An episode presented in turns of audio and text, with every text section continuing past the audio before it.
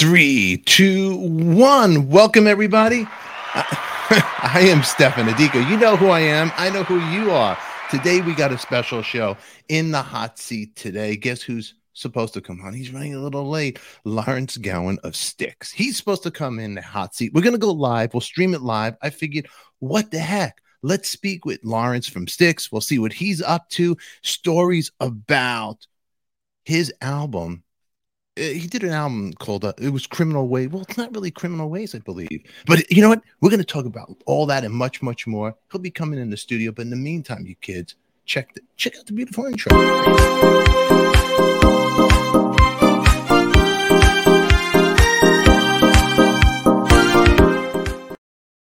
Oh, you're handsome and debonair. Lawrence Gowan of the. Welcome.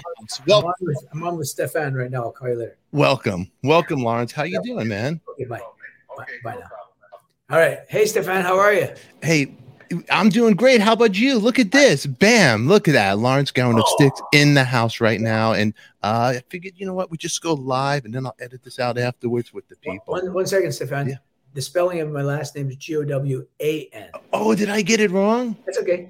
You know what? I'm from Brooklyn. This is what I did. I did wrong. Let me look at that again. Yeah, it's an E instead of an I am yeah. so sorry. A-N, yeah. A N. Wow. Well, let's just end the interview. I'm over and done with now. You know, it's it's a complete disaster. All righty. Well, thank you for being here, man. Thank you very much. Great to see you again. Yeah. You let well, we had a great conversation. We were getting deep about stuff. Yeah, where did we leave off anyway? God, we are talking about, you know what, the John Lennon estate that you yeah. recorded. Oh, yeah. Criminal Minds and all that. And we'll talk about that. You had a gig last night? We played last night, yes, in Indianapolis. And tonight we're playing here in Cincinnati. As you can see, I'm staying under a bridge. Um, it, well, I thought it was your stage production. I thought maybe you brought a bed to the stage. That's yeah, what I. That's, I, right. that's what it looks like, man. you know, become much more sedate. Yeah, there's a there's a little nap break in the middle of no it's just this hotel room. It's like look at this whole. Let me see what you got going on there. Kind of, it's, it's the Brooklyn Bridge. It looks like. It's not a, well. I don't know if the Brooklyn Bridge is a Roebling Bridge, but there's a there's a, a yeah. a man named Roebling, R O E B L I N G. That, that, that. He is. He built these bridges back in the uh, 1800s, I'm guessing, and there's one just out the window there here in Cincinnati. I can show it to you if you like. So wait a second. You dug. You went down in the history books on this. You were you went deep over here about well, the. I, I, lo- I, love traveling in America and discover. Here, hang on. I'm going to show yeah, you. Show us. Okay. So show us. That? Thank That's, you, Danny. So, see it out there? Oh yeah. That's a Roebling bridge. It's one of these amazing suspension type bridges. I hope I'm giving you a good camera. Yeah, yeah. Cincinnati over there, and yeah, I got up. Came here in the middle of the night, of course, as we normally do, and I got up and walked across the bridge this morning. It's one of my favorite spots. I'm going to close these over again. I mean, yeah. what the hell? So they've they've uh, done some beautiful artwork here behind the bed, and I, I had a wonderful dream about. Uh, I met a troll, and he asked me three questions, and he let me cross the bridge. so the show went. Your show went great last night, huh? Good, good. You're out. You're out with Loverboy, REO Speedwagon, correct? Yeah. To say okay. it went great is an understatement quite frankly. There were 16,000 people there. There was not, and, and it was raining and none of them left. Amazing. I mean, the devotion that people have had to these shows is just phenomenal. You know, the, the night before we were in uh, Indianapolis, the night before we were in uh, Detroit again, fully like jammed.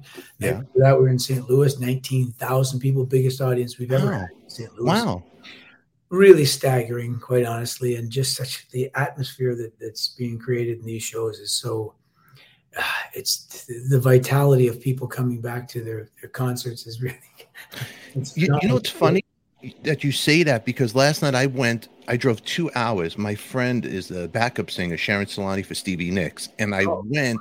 And you know what it's like to get tickets when you're giving tickets out to guests. I I, I was not going to go, and it's raining in Washington, so it was like a two hour drive. And then she's like, I really have to speak my tour manager, pull some strings. I go, Sharon, I'm going. And I ended up not only going by support Stevie Nicks, I bought, she has great merch and um, really cool. These hoodies. Right. I never buy merch, but the show is so magical. Yeah. And the or it was raining, pouring. Yeah. And the audience, it's like a religious experience. I think they've been locked up. It's, it's the closest thing in our life. A, great rock show is the is the most soul lifting experience that I, I have that I've experienced in my life. It really is, and I I can't recommend it high enough. You know, I mean, uh, and, and I know exactly how you feel. I know that, for example, the last show I got, went to before the pandemic was Elton John, and it's funny because even in Toronto, he was playing Toronto. I was kind of reluctant. I don't know why to go and see the show because I've seen him so many times, etc. Mm-hmm. the moment I got there, and he hit the very first chord of the show was Bennie and the Jets. The moment he hit that chord, I was like, "What was I thinking? I, this is the greatest place on earth right now. And who would want to be anywhere but here?" It's and it just for the next two hours plus, it was magical. And then after the pandemic, and after we'd played a bunch of shows with Styx, the first concert I got an opportunity to go to was Genesis. And oh wow. Again, I had these silly little nagging things in my head of like, oh, but Phil Collins is not going to be playing the drums. Uh, I, I want to keep that memory alive of watching him play. I, you know, you know, wringing my hands, you know, like should I? And um, I went to the show. It might have been the greatest Genesis show I've ever seen. It might have been the greatest. He, his, he embodied so many of the lyrics of their songs he now uh, personifies he had to sit down and sing these songs his son is right behind him nailing the drum parts like just nailing them putting a whole youthful vitality into wow. the songs again and again i felt like no wonder people love this so much it's like it's, it's not just me you know and and I can say at a Styx show, as I look across the stage at the other guys, I'm sometimes as entertained as the person in the front row. Yeah. Yeah. in a better seat. Yeah. I, I mean, it was, it definitely, music is healing. And uh, as we get older, we get stuck in our ways. I don't want to do anything. I don't want, I want to stay home. But yeah. when you get there, you're like, what was I thinking? Yeah, like and, and you obviously had that last night with Stevie Nicks, and that's, fantastic. It, it, was just it was a it was a great. She has a great band, and she actually had Ben Benmont Tench was playing keyboards. He was filling oh, in. Wow. He was filling in. I didn't realize it. You know, he has his hat, and I'm looking when I stop dragging my heart. I go, the, the sound, because when when you have the guy there, his sound, I'm like, this sounds identical, and yeah, I'm looking. So it was it was cool. So you guys both played in the rain, Styx, Nicks. There, everybody's playing in the rain, but the people are not. They're not hiding. They're coming out. Styx, Nicks, and I don't know what the fix, but anyway, yeah. I think we're writing a song. So the la- so right now, everybody watching in the chat, if you're here watching, um, I believe this might have been from last night's show, an ad maybe. Yeah, this is that's where you played last night. Am I correct? Uh, let's see now, Riverbend. Yes, that's yeah, that's where you guys play. Uh, wait a minute. No, no, no, that's that's coming up tonight. Oh, is that tonight? No, no, no. Hold on. Oh yeah, that's tonight. Yeah. Okay, June 11th. It was a different river. I don't. So, I can't remember if it bend. So this is where you're playing tonight, Riverbend yeah. Music Center. So if you guys are out there, join, go get the tickets. Check them out now. Remember we were talking about ticket uh, scalpers if they still exist. Yeah. So, you know. So you guys are, are you getting crazy with Loverboy? Is, is is Mike watching you at the side of the stage? Giving you stink eye? What's yeah. going on? Yeah. No, you're right. He's yeah, he's giving me he, I don't know if it's the stink eye. He's giving me the Reno eye. Uh, the Reno eye. yeah. So he uh yeah, he's boy, he sounds so good right now. Their, their band is they set the bar pretty high every single night, you know. So whoever either us or REO, whoever has to follow them, have uh, you got you got to be on your game. Loverboy are so good; they grab the audience, and people know those songs so well. And I'm, I'm so happy to see that they're still, uh, you know, thriving and, and playing and leaning into it the, to, to the degree that they are every night. Yeah, yeah, no, they're a great band. I mean, the whole the whole the whole tour that you the whole, everybody on that lineup is great. You know, you know, Loverboy, REO, and then you get you guys. Come well, you're getting you're getting over four hours of of, of classic rock. Where you you know you're so familiar with the with, with these songs and with these bands, and you've probably got great life experiences with them that uh, that that are reawakened the moment you start to see us us play live.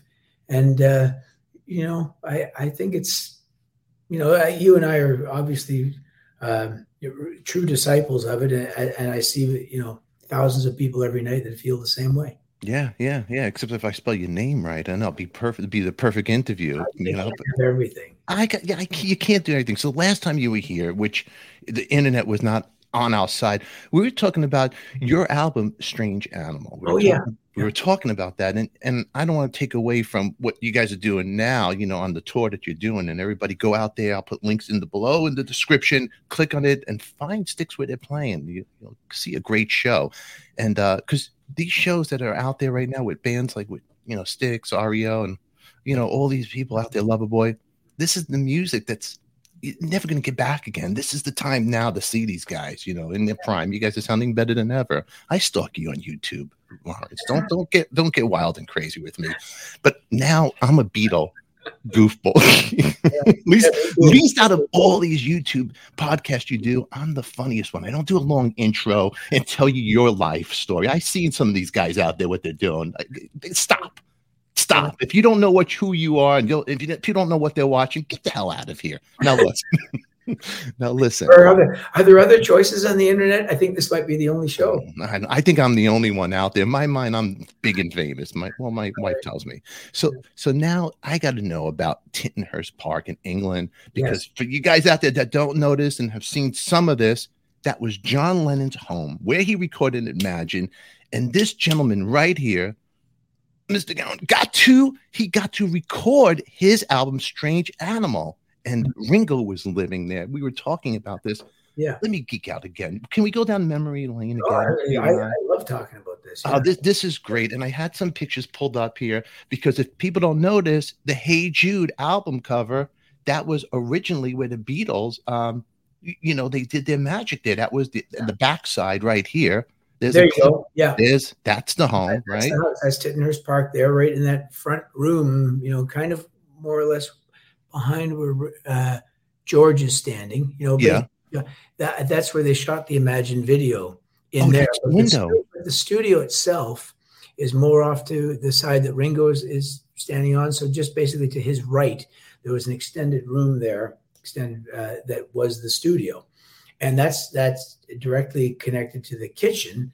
And so the kitchen door was like you know just maybe 15 feet away from the actual control room. And so they they would hear us making the record. And it was a great moment where every few days you know ringo would come into the studio. And oh these are great photos you're showing. Yeah they're great. uh, he'd come into the studio make some really encouraging comment about one thing or another. Yes i'm glad you got that picture. Yeah. God, it's amazing to even look at that because I, it, it really seems extremely. Recent. Look at you right there, huh? The cool leather jacket, but you're standing right over there, right where yeah, the Beatles. Pretty much the same spot. That's same right. spot. Yeah. That's right. And it was really remarkable. Is I don't know if the house has stood up so well, but I, I look the same today. You you know how you look at you. You do look the same. What do you do? Look at this. I don't you, think so, but okay, sure. You know, hey, let me hold on. I like your hair. Filter on my face. No, the hair. Two filters on. You do the salt and pepper look. It looks good. You don't. You don't look like you know, like some of these guys out there.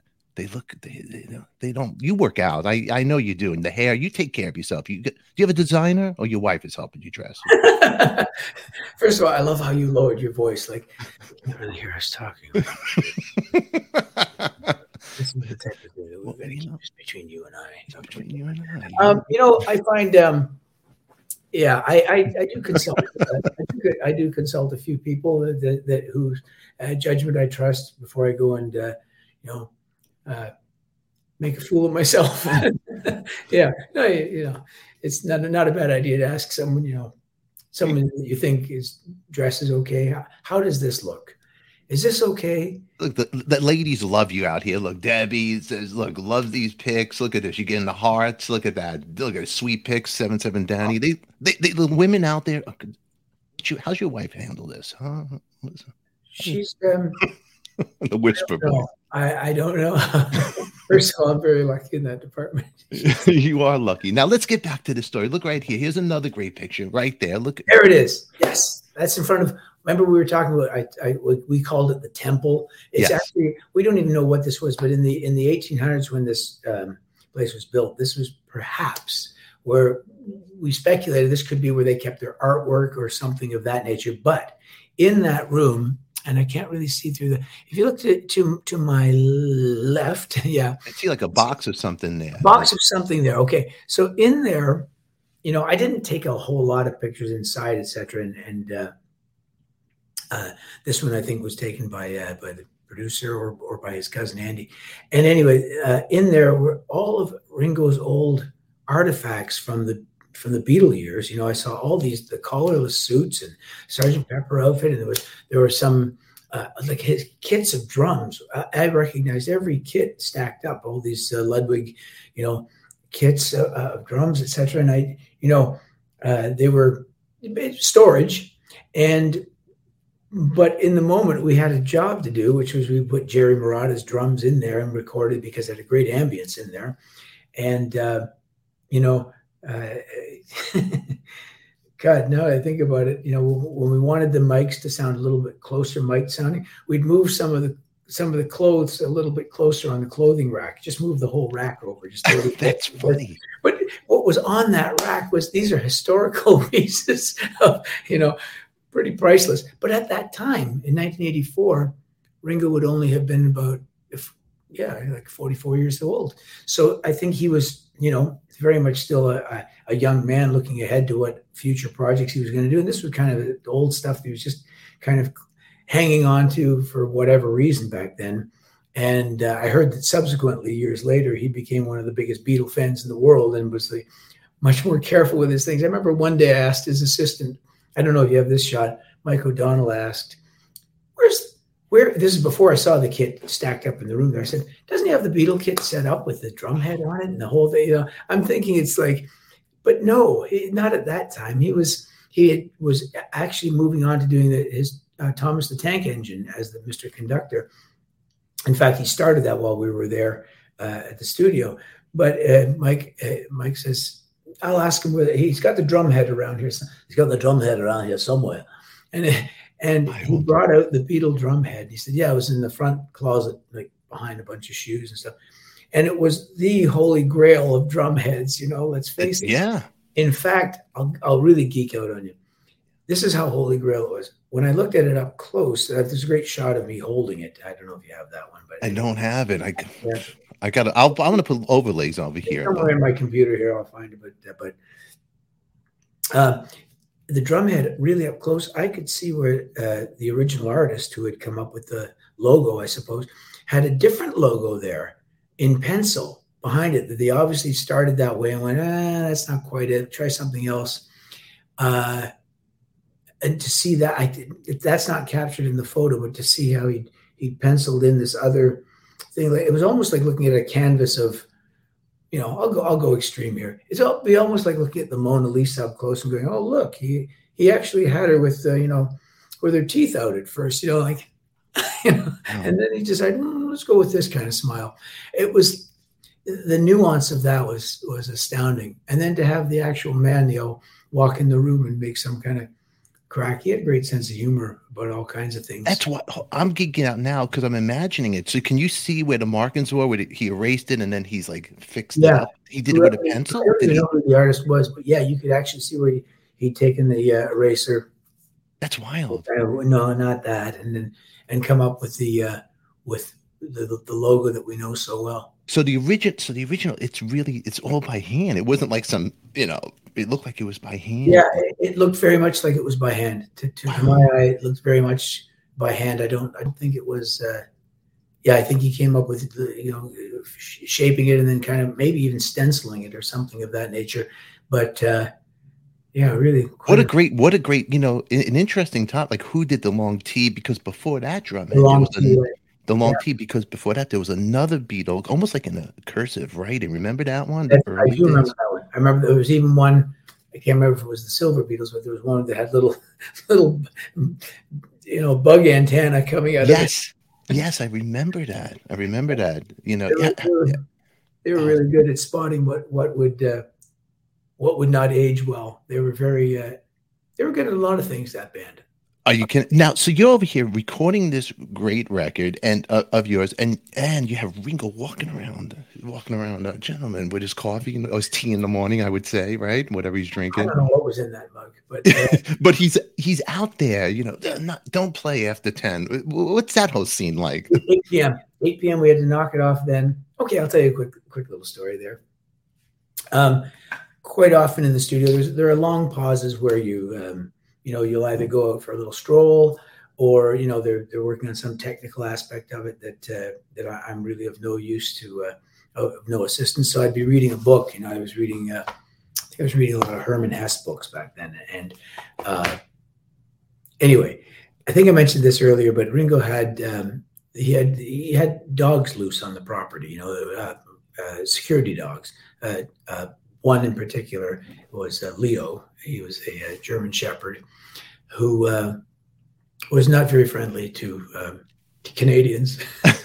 anyone that wasn't of the, the immediate family, let's put it that way. And no matter how much he tried to coerce this dog, he was far too well trained. Uh, anyway, Leo, you had to, there was a pub next door. You had to call and say, okay, we're here now, usually around noon, just before noon. We're here now. Call Leo in. Um, apparently, the, just before I arrived, there were three dogs, but they were down to one main one. And he put it that way, Leo. And uh, so, okay, Leo, get him in his pen. Mike, his assistant, would do. Anyway, you couldn't just walk out of the studio if Leo was was roaming the grounds loose, you know. Uh, and there were plenty of signs saying to people, you know, don't come on this property. Uh, you're not welcome here, et cetera, et cetera. You know, um, uh, like that. You know, just basically trying to draw a line. And uh, if you think of, of, the of the historical fact that it was 1984, uh, you can think of all kinds of reasons why security was. Uh, yeah, yeah, right after yeah, 1980. High, uh, uh, uh, significance. Anyway, so um, where am I going with this? Yes, one night it's getting towards eight o'clock, so it's the end. You know, it's the end of the day, and we're kind of winding down. And suddenly, uh, I wonder if you'd ever remember this. I, I doubt it. But when, suddenly, I'm standing outside the studio reading, just just kind of reading a book, listening to what's going on, or the working on a tape machine or something. And suddenly the kitchen door opens and Ringo comes in and he's kind of, I think he was in his jammies actually, you know, they're nice looking, but he comes in and he looks really concerned. And he goes, he goes, are you all right, pal? Comes up to me and says that. And I said, yeah, why, what's up? He goes, I just saw someone, I saw Leo tear across the yard. And I think, I thought I saw someone kind of disappear into the, uh, there's an area called the Wibbly Wobbly Way It's great, great whimsical walkway. It was something about Lewis Carroll or something. Yeah. And uh, uh, he thought it was me that I just wandered out onto the grounds at night and uh, and that the dog was uh, having me for dinner. And uh, it was just a great moment because I'm looking at him and I'm thinking, God, thank you for your concern. Right. God, that is yeah. You know, think about it. 1980, Lennon was assassinated, and then mm. it's only four years. And so, picture the nightmares he's having. Can it happen to me? I mean, well, I, I don't. Yeah, I mean, there was definitely a concern about trying to live, you know, a relaxed and and you know, quote unquote, normal life, and having this. Uh, legacy behind you that was going to be part of your daily existence and how people can uh, infiltrate on that and and uh, yeah intrude upon that in uh, dangerous ways, obviously. And they, but but you also on on that album, and you were talking about it the last time you hear the great bassist Tony Levin played bass on this record, who's amazing, part of the double fantasy legacy with Lennon. Right. That's right. Yeah, I, I, would ask him quite a few questions about that. I still do. Do you oh, really? You keep yeah, a good relationship with Tony? Oh yeah, yeah. I saw him with King Crimson just uh, just a couple of months, oh, just a few months before the pandemic, before I saw Elton, a couple of months before that in Toronto, and uh, as great as ever, uh, Tony is, and um, yeah, what a what a phenomenal musician, and just his, his choice of things to play on the songs was just it's great. I mean, the Strange Animal record, I'm about to play it pretty much in its entirety at the end of this month. I, I go Are home. you? Are you yeah, doing? We do okay. three, three Gowan. When Styx take a little break, I go and do these Gowan shows in, in Canada and uh, we're, we're playing Regina, Calgary, and, and, Winnipeg, and then we go and play Peterborough, Ontario. So we do four shows with a, with a full band, and most of the show is still the Strange Animal record is is one of the, the main focus of uh, of those shows because the songs and the, the album has stood up. Um, a Criminal Mind, which is a song that Styx play as well.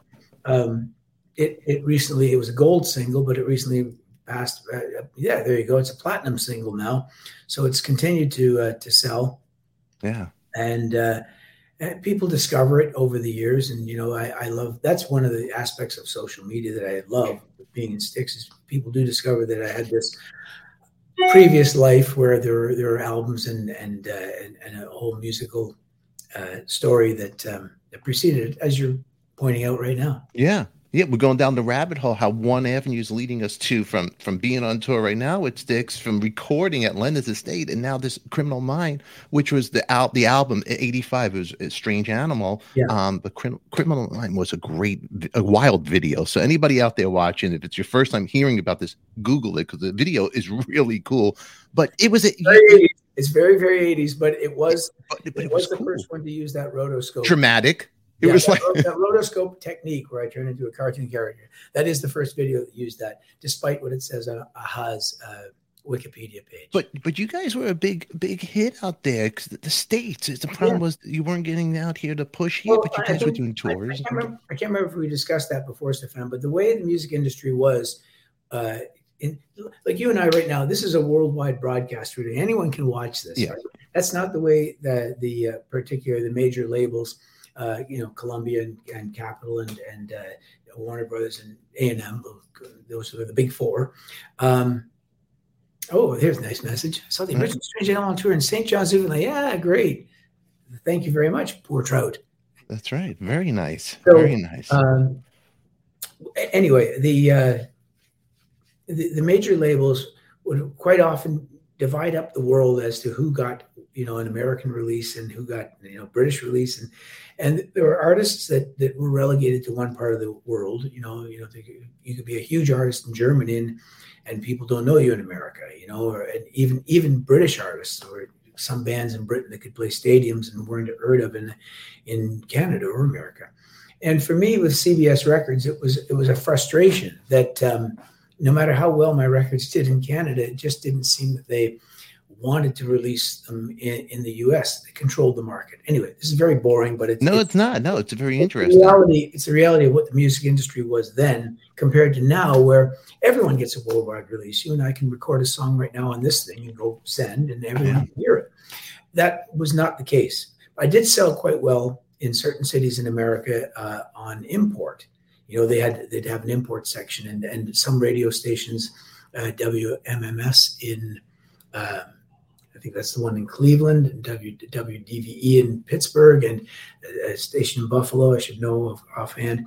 They were very supportive, and so when I when I did a tour where I opened for Tears for Fears in those cities, people recognized the stuff, and and uh, you know, a Criminal Mind actually was in the top twenty in Cleveland, to where I returned that year in '85 and opened for.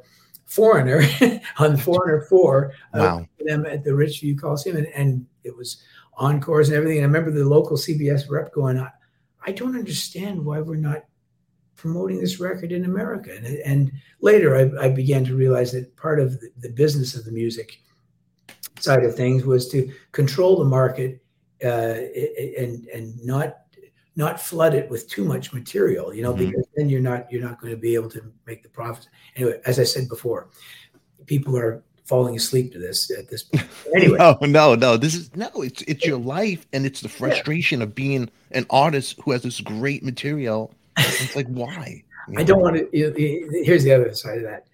It's not the worst complaint to have about your life. It's just it's the way it's the way it went. And my career in Canada was really fantastic. I, I would go from coast to coast, from St. John's, Newfoundland, who we just saw a message from, all the way to Victoria, BC, and that was a wonderful way to spend my life is crossing the country over and over and over.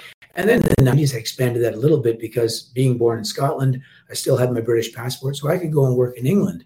And I began to play a lot of pubs and and uh, basically start to build my career there. I did a whole an entire tour of Britain where I opened for the Stranglers, and that's one of my greatest musical memories. It was like 28 dates just throughout the UK.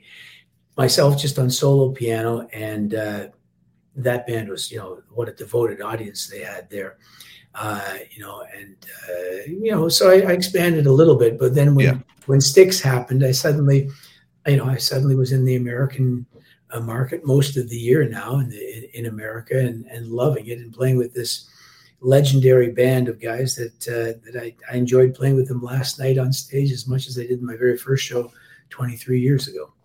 You know, I seen you guys play a, a, while ago, and we talked about it. I went with my buddy Eric Singer, my friend, and uh, yeah, you said, yeah, yeah, and and and and I, I think it was at Universal, and and I think they switched theaters, like it went away. I'm not sure. We talked about it, and it hmm. was a great package show. I remember it was. You might have been out there with REO. I mean, I think it might have been, and uh, I remember seeing that was my first Styx concert, and I was like, these guys are great because Eric is friends with Ricky, your bass player, Ricky Phillips, and um, right. it was it was great. I had a great time, and the music was just. I remember, mean, remember what year that might have been? It's oh yeah, it was definitely over 10 years. It had to be over 10, 10 years ago because I was still living in Burbank at the time before I left to go to Central Coast, California. Because since we're in the name dropping, uh, let's let's name drop. Hey, of the, of the, pick up that name. I remember one of the first shows I played at Universal with. Yeah. I had a phenomenal experience, and it was that you know I'm on the spinning keyboard that I use, and right in the first row, right in front of me, and standing because the audience is usually standing up by at least you know for the last half of the show, if not more, was Mickey Dolenz of the Monkees. Wow! wow. looking at him, I'm just thinking, oh man, I watched the Monkey I, every episode. I watched, yeah, the, and even he came backstage afterward, and I thought I'd be clever. I told him that my my aunt from Scotland, my auntie May, she brought me a book when I was a little kid when she came over for a visit to Canada, and she brought me a book called Circus Boy, and it was Mickey Dolenz, blonde-haired Mickey Dolenz on the cover, and uh, I told her, you know, my, the first book I, I, first book I ever read was was Circus Boy, and you were on the cover. He he wasn't overly surprised. He wasn't. He wasn't. You know. Mm-hmm. well, you know. But you could see, here you are doing your show. You know, you're out there, you're mm. standing, dramatic, singing all these great songs, yeah. and Mickey's watching. You figured, I got the licensing right now to to to, to, to talk to the guy, and then it goes wonk wonk. It's all of a sudden. Well, because I, I, I yeah, exactly, bomb. What they say? Yeah, I fanboyed out. That was it. I fanboyed. It's okay uh, to fanboy out. You know oh, what? Yeah, sometimes you can't help it. So, um, so I did the same thing. I did the same thing with. But yeah. you know something? Great thing that I'm really, really appreciative of is last year, uh, one night, um, the, the, it was one of the last, it might have been the last show they did. And Mickey and, and Mike Nesmith uh, did a show from the Greek Theater where we've played often now in, in Los Angeles, at least three or four times. And uh, I got to watch that because it was it was streamed. Someone was streaming it. Oh wow! And Oh my god, because that, that was the last time we saw Mike Nesmith with him, and and uh, yeah, it's um, I was really glad I got to see that. So thanks, internet. Yeah, yeah, I you know what I've seen it too. It's touching. And, okay. And and Mike, um, God, he was so good. He was. A week, uh, but a week later, we were playing in. Oh shoot, I should remember this. I think it was. I think it was in Oklahoma. Pretty sure it was, in fact. I'm trying to remember. It might have been in Tulsa. Anyway, the Monkees had been there just two weeks prior to us playing. So, so about a week before I saw that that broadcast, um, on streamed on on YouTube, I think it was, and uh, I just thought, wow, I'm on the same stage tonight where those guys were just a couple of weeks ago, and he had, a, he had a great band, and those songs, those songs stand up, you know, they really do. They were, they were mm. good tunes that part of that Brill building. They had all those writers back then, and oh, yeah, Neil, yeah. Neil Diamond, all these greats, and but yeah. they they were great too. Yeah, oh, Mike Nesmith, the Boyce and Hart team that yeah, oh. they, put together a lot of those monkey songs and some of their own. I mean, Mike Nesmith, you know, um, uh, different drum. Um, I think it's different drums. Called that's one of the best songs ever. Oh, yeah, I think I think he wrote the song for um, Linda Ronstadt, right? He, actually wrote it for, for, the Monkees and it was rejected uh, for some reason. And uh, Linda Ronstadt uh, sang it, and we know that version, you know, forever. But uh, great lyrics to that song, great great tune. And yeah, they wrote great stuff themselves.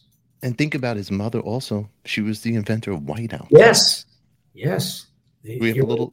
we're going back about without trivia. You know, yeah. I you could you could use that on the E in my name in the beginning. Just you know, you're never gonna. I'll never get you back on the show now. See, I hope I do. You know, I had my geek out. Uh, I was getting excited because I was at a place in in North in Sherman Studio City, and it was called the Oyster House, a little bar, and there was Davy Jones sitting there. No, oh. but I didn't go up. I didn't go up to him because I wasn't playing a gig. I was just a guy, and I go just I just stared like a little stalk, you know, corner Yeah. of my eye. But Yeah. it was, I mean, one of the greatest. I got to geek out with you because I'm a big fan of the band, and the first time I heard of Ronnie Hawkins was from the band. You know, when he came out in the Last Waltz, Martin Scorsese's movie. Yeah. You got to play with him, right? You were playing did. I did. the late great Ronnie Hawkins. What was that like? I'll, I'll, happy to tell you. Um, you're bringing up some great stuff here that I didn't think I'd get a chance to talk about much. So Ronnie Hawkins um, is a legendary kind of. He's an American. Came from uh, Little Rock, Arkansas. Moved to Canada at the very end of the 50s. I think 59, maybe early 60. And he was the first authentic, let's call it that, voice of rock and roll that came to to Toronto, to Canada. And uh, you know the jazz clubs i believe were kind of transitioning toward you know should we should we play some of this this rock music sorry for all these dings It's okay. um yeah anyway so uh ronnie uh, was the first you know he had the american accent. He he you know was vying for a contract with sam phillips you know in in in memphis. And uh, it, it wound up going to uh to a guy named uh hang on i remember elvis presley that was it. And uh, so Ronnie came to Canada, and, and, you know he put together a band, and that band was comprised of uh, Levon Helm, Garth Hudson, and Richard Manuel, and uh, Rick Danko, and uh, Robbie Robertson, and uh, they were extremely popular. Of course, I was too young to get into clubs back then. I was just a wee boy, and but I knew the name right away. You'd see his name in the newspaper every day. Ronnie Hawkins and the Hawks at the at Le Coq d'Or. And uh, so, anyway, around 1966, I think it was 66 or early 67. I'm, I'm getting my dates mixed up. But one night, uh, Bob Dylan came in and saw them play. And uh, Bob Dylan uh, went and met the band after the show. And he said uh, to Ronnie and to the band, You know, I'm going electric. I'm doing a tour in England. I'm going to start playing electric and I need a band. And you guys want to join me? And so they said, Adios, Ronnie uh, as they say in Canada, or, or, see you later, right? And um, that was it. They, they went and became Bob Dylan's band, and then of course they became the band. Uh, but so roll the clock ahead.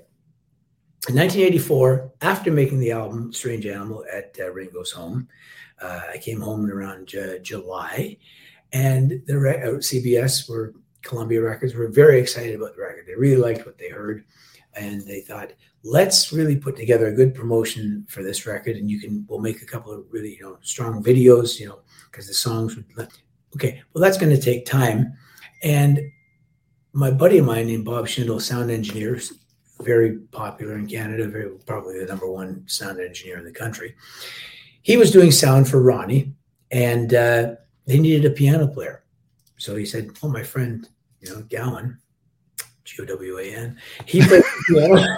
he plays the piano. I'm sorry, man. That damn Gowan guy. I'll never get Ann Wilson now. That's over. By the way, W I L S O N. I'm going to get your number. I'm going to text you. Hey, I got a guess. Can you spell it? for us?" Anyway, so um, Ruin a good story for my viewers. Okay, so uh, yeah, I joined Ronnie's band, and the wonderful thing is I, I can go I can go on that because I got a chance to play with Bo Diddley. I played, you know, obviously with Ronnie, phenomenal musicians he's always had in his band. But in 1995, okay, so we're going 11 Yeah. years beyond that. His 60th birthday in Toronto was at Massey Hall. That would be like the Carnegie Hall of Toronto. And uh, his 60th birthday there, and he had uh, Jerry Lee Lewis and Carl Perkins. These are guys that he knew back in in, in his days in, in, in Arkansas, Wow. and, and the band, who were his band, and uh, he had Jeff Healey join us on guitar, young Toronto lad. There you go. There's a picture of it. Way to go! And uh, you know, I was his alumni piano player, and by that time, I'd had quite a few hit records. And uh, but I used to love. Well, Ronnie loved if I did my little Richard kind of moment in his shows. And so he kind of turns the stage over to me, and I did uh, I did some Little Richard. I did one of my own, but I did my uh, a Little Richard turn. Did you? Yeah. And um, yeah, you can look at it. It's called Let It Rock. Ronnie Hawkins, Let It Rock. It's on YouTube there. And uh, you know, it went over great. But I'm playing on stage, and this Carl Perkins and Jerry Lee Lewis and the band, and you know, and Ronnie, and this it was legends, phenomenal uh, night. That I, that I, again, you know, very blessed by the universe, I guess, to, to have all these lucky little things come dancing into my uh, orbit. Oh man, I mean, come on, that's I. Those are icons that you just mentioned. People who wrote the Bible, rock and roll. Yeah, they, they did. They absolutely did. And one, the one regret I have is I really wish I had had the opportunity to meet Little Richard. And you we, didn't get to meet him, huh? No. And when we played in, uh, in he was living in Nashville yeah. uh, toward the end of his time on Earth. Uh, that and he was. They told told me that the, the where he was living, I lived in this nice new condo, was right next to the Bridgestone Arena where we were playing. And I thought, God, it's sound check even. They said, yeah, little Richard is like, he. and I just thought, God, I'm just a, I'm a few feet away. I wonder if I could just luck into bumping into him. You know, I had a great bump into one day with Elton John, another story. But anyway, uh, I was hoping we could do that, and it just the time didn't work out. And I thought, well, I'll make more of an effort next time and now he's gone. So seize the moment. You seize the moment. You know, I'll tell you. I'm gonna name drop right now. Gowan with an A. I'm going to tell you. Listen, Gowan, I'll, I'll get you right now. You know, actually, this is a, you are great. You're a Larry. You really are a great. Can I call you Larry or Lawrence? Well, I don't want to. What do you like? What do you like? All the guys I used to play hockey with called me Larry because so, Elvis would call you Larry, and I'm kind of like the Elvis of YouTube. and but Ronnie called me Sir Lawrence. You know, did he really? Did, uh, my family always called me Lawrence. It was, just, it was when I played hockey that um, Larry came along. One day, they, I, I, was like eight years old, and the coach is going through the room, and you had to say your name. You know, he's going the first guy, yeah, Bill, yeah, what's your name? Jimmy, what's your name? You know, you know, Bob, yeah, what's your name? John. Hey, nice to meet you, John. Who are you? And I went, Lawrence. He went, no, Lawrence isn't the hockey player's name. You're Larry. And he, you know, so that that kind of stuck uh, uh, for a long time. And then I put out an album in 1993 called, because I wanted to distance myself from the one name guy of the 80s. I put out an album called Lawrence Gowan, but you can call me Larry. That uh, that's great. it is great, and quite honestly, the title. It, it's great. It wasn't my own title because we decided I should use my full name to kind of separate from the 1980s that suddenly had a bit of a stank to it in the early 90s after grunge and you know uh, the unplugged thing and all that and i wanted to get onto something new and um, my manager ray daniels who managed rush for their whole career yeah in the same office as them for 14 years um, uh, he I said, so if I use my full name, should it be Larry or Lawrence? He went, no, it's got to be Lawrence. He goes, you know, you know, but you can call me Larry. And he kind of walked out the door, and I went, what a great title! That is like that is like the, the quintessential used car. It, it, it's it's fantastic. I Rich, Little Richard was on Hollywood Boulevard. I worked at a lingerie store when I was moved to L.A. And okay. I was, you know, wanted playing my music and all that stuff, which yeah. I, we told you last time a little about my life. So in a posse of these guys were walking. It was a P.O. box on, on Wilcox Hollywood Way. It was a little Richard, but he had a posse of guys and he was handing out Bibles with his autograph already in it. And I got the Bible, yeah. I took it, but I, this was about 95, 96. Right. And I don't know what I, I did with it. And I'm such an oh. idiot, but I got to meet him real quick. He handed it to me and, and, uh, got rid of it. Such an idiot I was. You know, so, ugh. But he he had he looked like Little Richard. You know, he had the hair. He looked yeah. with, he had the, the, he was all done up. Yeah, no one looked like Little Richard as much as Little Richard. I did see him live. I did see him live. Sorry, I should mention that. I saw him with Chuck Berry. We okay. We were playing in. It was in Michigan. Uh, oh boy, I wish I could remember exactly where. You saw him with Chuck Berry around the let the good times roll around that time frame with no, that documentary. Uh, no, uh, uh, sorry, uh, maybe 2000, 2000, okay. 2001, something like that. Um, Styx were playing there the next night. They were there, so I got there a day early to because uh, we had a day off. I got there a day early to see that show, and uh, Chuck Berry was on first, and uh, nice to see him. But Little Richard came on. He had a horrendous cold, so he had a big box of Kleenex on top of the tea, on top of the piano and uh, I had a great seat, and I was right up close. And you know, he's sneezing and wheezing, and he threw his whole spirit into that show with complete abandon, you know, and he had that whole thing about, you know, I'm going to be blowing my nose, and that's just the way it is. wow. Just the way he was with the audience, he just loved them, you know. So I, um, yeah, that's great, so cool. Great see, I go, I look at YouTubes of him often, you know, and I only heard of him because of. as a little kid, that I heard Paul McCartney mention him in, a, in an interview, you know, I, you know, because he did uh, you know, Long Tall Sally was on a on a Beatle record, and I thought, wow, Paul can he can morph his voice into all kinds of directions. I'm down, like just that whole yeah. yeah. I'm down was exactly that. Yeah. Mm-hmm. So cool. I mean, you and I go down, we could go down, you know, I did get to see who it was his band, and as a keyboard, you'll you'll love this one, Johnny Johnson. Well, we okay, we played with Johnny Johnson. We made a record with Johnny Johnson. Yes, we did.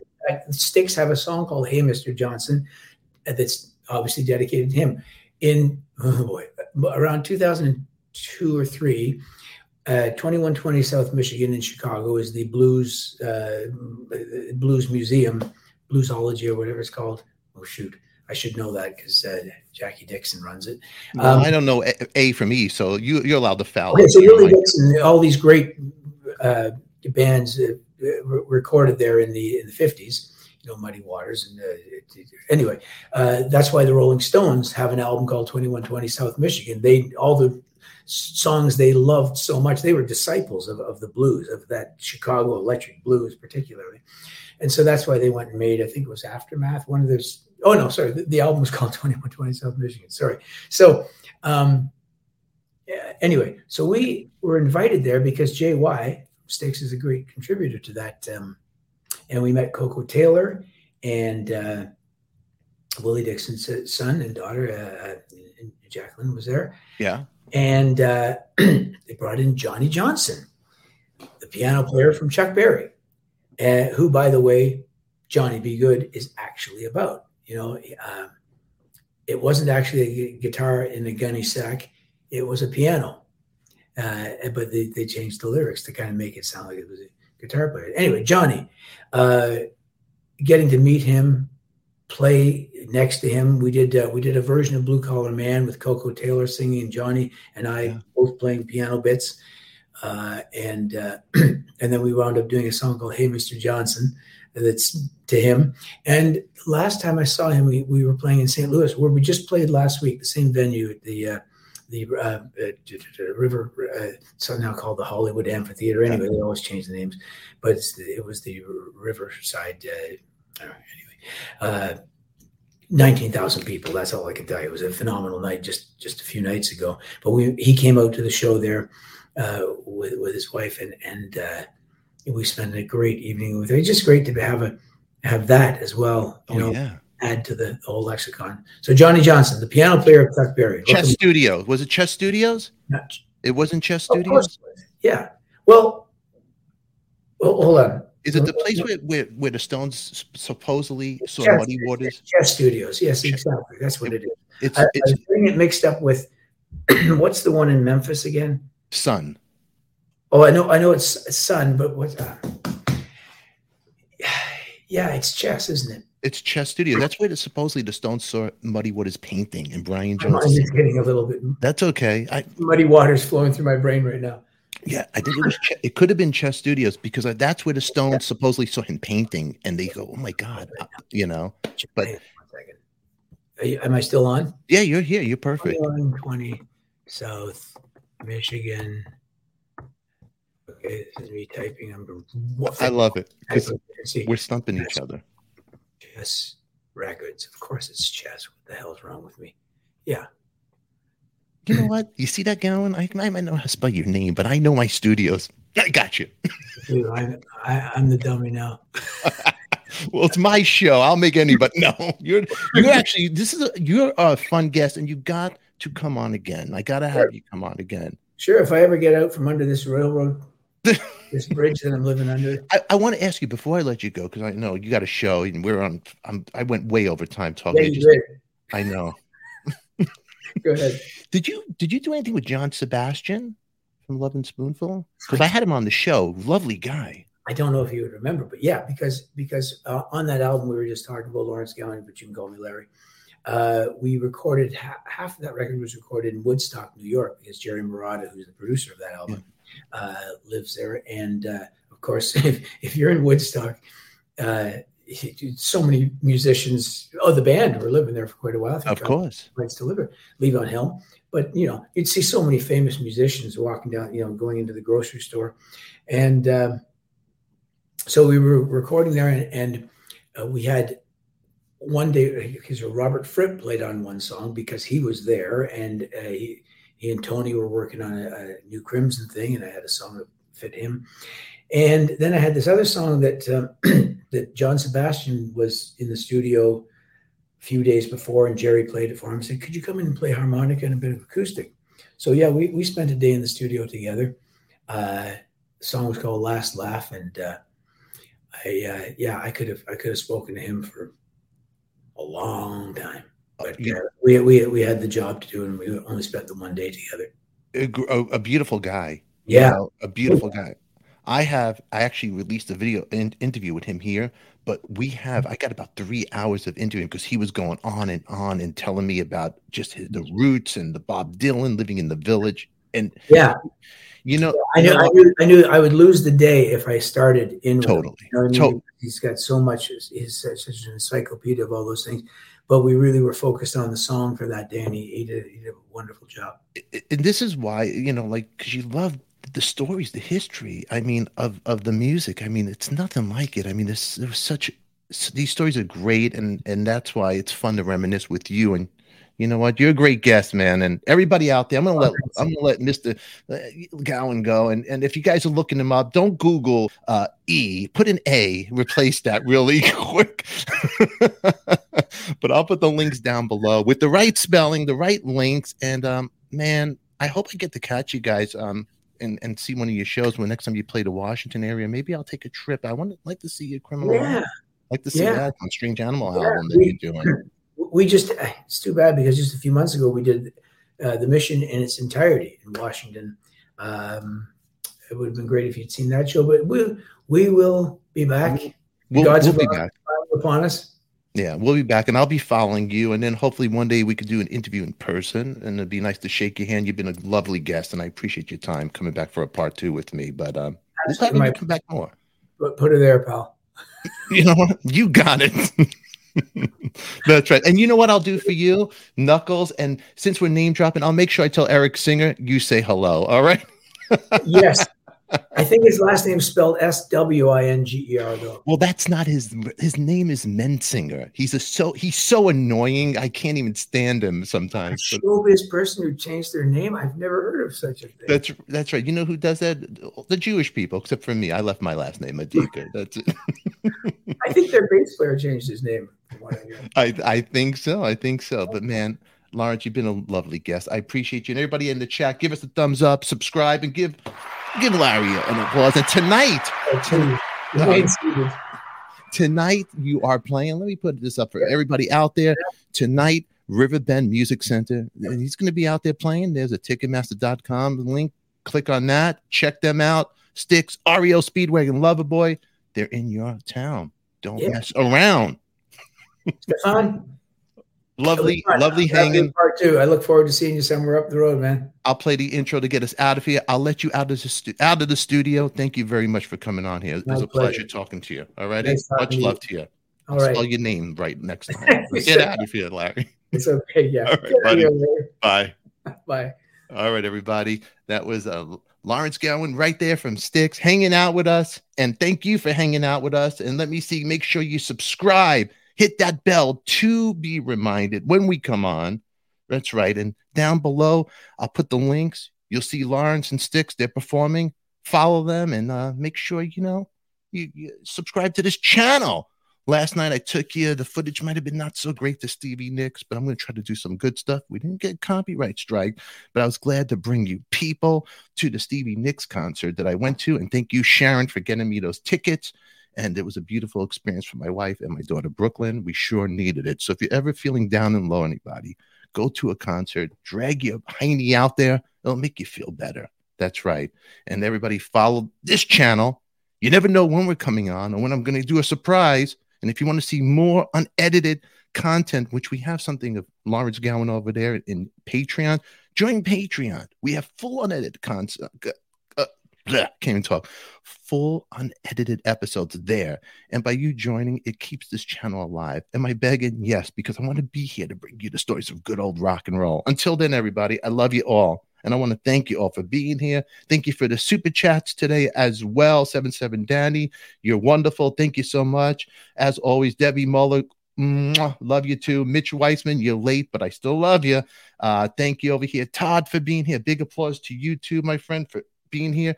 And also, check out my other channel, Adika Live Coffee Talk with Adika. We have Billy Hayes of Midnight Express and that will be released Wednesday. But Billy's been leaking it out. He loved the way I did an edit, so he's been leaking it out on his webpage. But I am doing part two, and I'm going to link that together, and I'll release that Wednesday. I'll see you on YouTube Monday morning with the good old Dr. G. But until then, everybody, I love you so much. I don't want to leave, but I got to leave. It's that time. Now, get out of here, you crazy kids.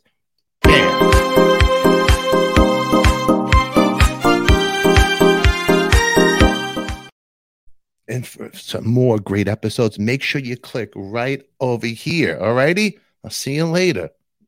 Mwah!